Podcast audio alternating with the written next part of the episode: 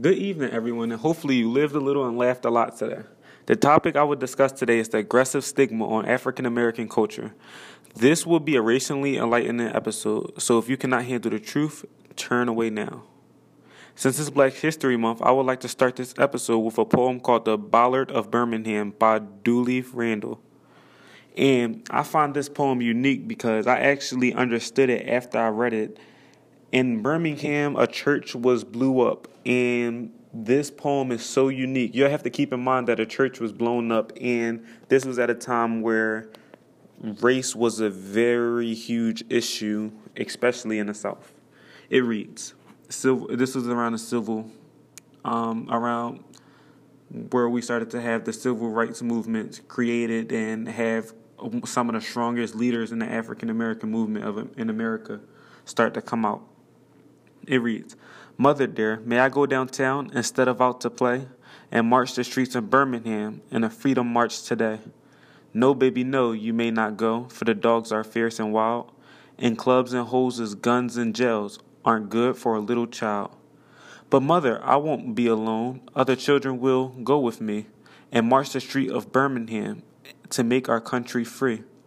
No, baby, no, you may not go, for I fear those guns will fire. But you may go to church instead and sing in the children's choir. She combed and brushed her night dark hair and bathed rose petals sweet, and drawn white glove on her small brown hand, and white shoes on her feet. The, sm- the mother smiled to know her child was in the sacred place, but that smile was the last smile to come upon her face. From when she heard the explosion, her eyes grew wet and wild. She raced through the streets of Birmingham, calling for her child. She crawled through bits of glass and bricks, then lifted out a shoe. Oh, here's the shoe my baby wore, but baby, where are you? And again, I find this poem really unique because the child was beginning to ask, Can I go and march for our freedom and our rights? And, you know, that sort of thing. And, you know, that was a time where it was huge, where the March for Freedom was huge, or to, for equality was huge within the black community. And she denied him that because she said it was dangerous and instead go to a sacred place, which was the church so you could be safe and you can learn about the Lord and you could be protected from that struggle. And instead, that church was blown up and he actually died in it. And it was more risk risk for him to go inside a protected church, a sacred place where you praise, you know, your God. And he died in it. And he wanted to go to a march where it was just as risky and it showed like there was no no no protection for you no matter where you went in this country. It was just as dangerous for you at a march as it was at a church, and that speaks a lot.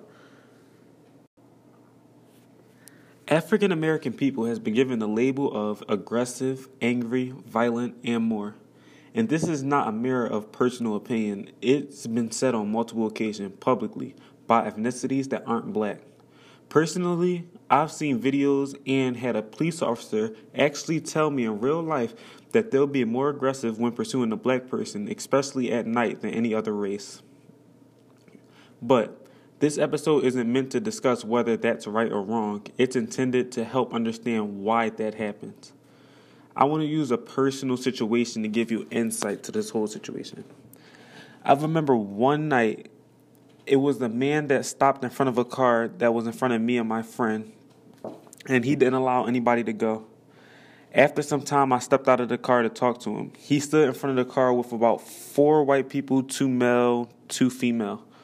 And he told me that he stopped there because the female in the passenger seat said something disrespectful, and he felt offended and wouldn't move until she apologized, until she got out the car and apologized, because she wouldn't have had the courage to say it if she wasn't in the car he was completely right. So I didn't really try to help the girl or like help the situation to get him like removed. But I warned the man that he could get in trouble and that he should find a better way to go about the whole scenario. Long story short, though, I went back to the car and I told my friend about the situation. But the part that was important is when I told her that he was an Indian man, she was shocked. She said, Seriously? I didn't know Indian people were that violent. Then went on to say, I thought it would be, and then she did an awkward pause where she ended up switching up her words after she realized I was black. And she basically said, I thought it would be like another race. Indian people seem so cool and happy. So in that moment, I didn't feel offended about it because with a lot of Black Matters, I don't feel offended. I feel like a lot of the things that happened are in the past, and I should try to look forward to a new future and not really dwell on anything that happens with my race unless it's extremely offensive to me. But with that, it gave me insight to see that certain races and cultures and ethnicities have these views and stigmas that they put on culture, other cultures and other races and other ethnicities. And it just so happened that for her, like personal viewing, she seen Indian people, and we're not talking about Native American, we're talking about Indian people. She seen Indian people as a race that was cool, happy, and she would never expect in a million years that an Indian man would step in front of a car and stop and create a traffic, create traffic and stop, uh, I say tens, twenties of people from making a left turn. That's the turn. That's the lane that he was stopped in, and that's the turn that he prevented. And it just amazed me that like even seeing it happen right in front of your eyes, you can like be shocked and not believe and like have this thought in your head where you can see and think that no culture will ever do something like that. And when she said when she was going to say black people and ended up changing up her words to say, you know, a, another nationality, another race, I just was like it made me wonder a little bit what made black people get viewed in this type of way. And when we look back in the past, we can start to understand why black people are viewed as violence, and it doesn't take much to see it. And I'm happy that that situation happened, and I will start to dive more into it right now. So, we should all know about slavery, and during slavery times, physical punishments were given for multiple reasons. It could have been to punish someone for trying to run away, trying to learn to read, speaking out, or even something as small as looking at a white person the wrong way. It is important to understand this because for slave owners and field watchers, this means of punishment was used to get a desired behavior. They understood that they could have used better ways to get the same reaction, but this is the way they chose. White people at this time understood that this was wrong to do to a human, but they didn't view black folks as a human.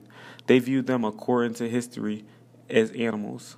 This is very important to understand. Another thing that is very important to understand is that Black people being brought to America came from a totally different culture, so everything that happened in America was becoming a learning tool.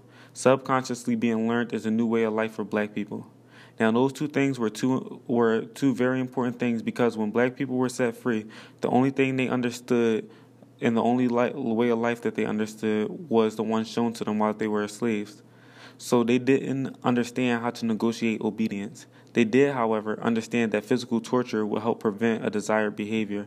So while they didn't want to revert to violence, it was already rooted in them to use that to get to what they wanted. In the way that a baby of two alcoholics aren't just psychologically vulnerable to alcohol, but also biologically vulnerable, so were black people to physical harm. It's also important to remember most black people were physically built muscular due to working on the field. With all that being said, you have muscular beings set into the world who are psychologically and biologically set to violence. That's all you need to start the violence that gets black people viewed as aggressive, right? Wrong. There actually is more to this. There has to be a trigger. After all, black people were just freed from slavery. Why would they have a reason to display violence upon anyone? The social aspect of violence is the last part to the stigma.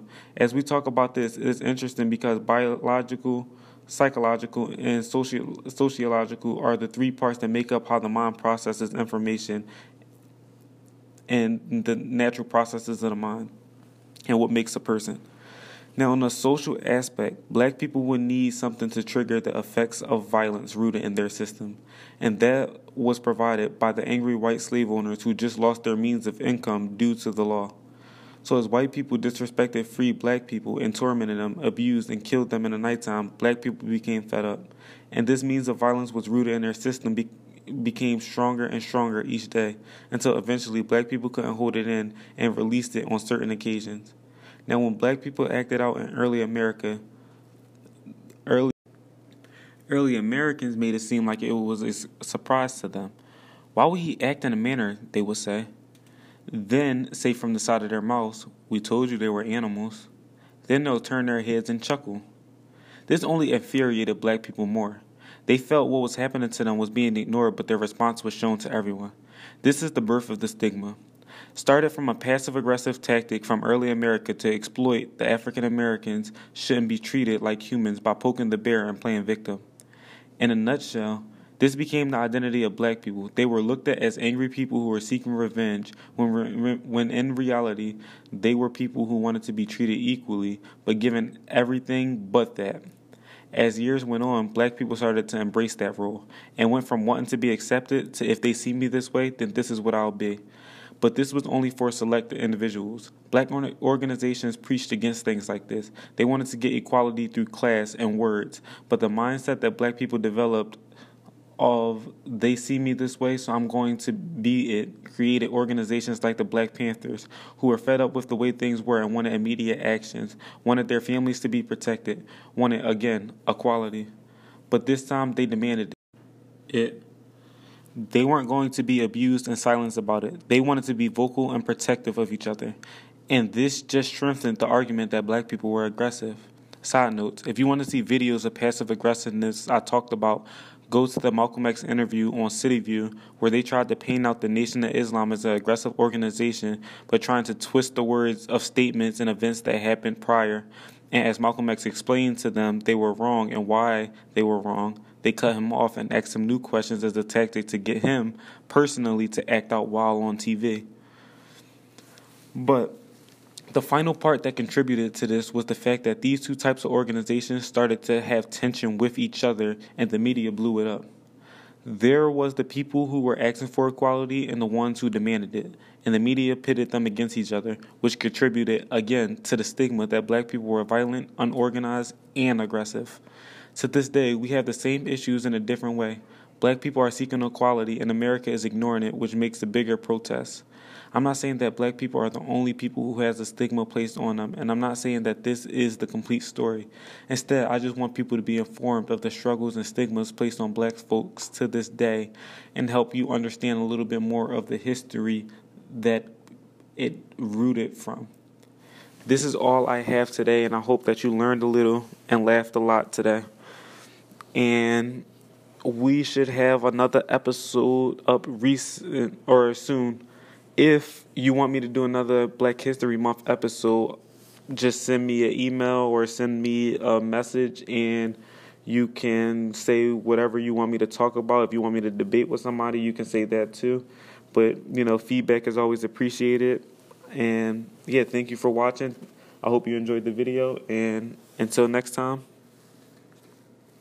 see ya.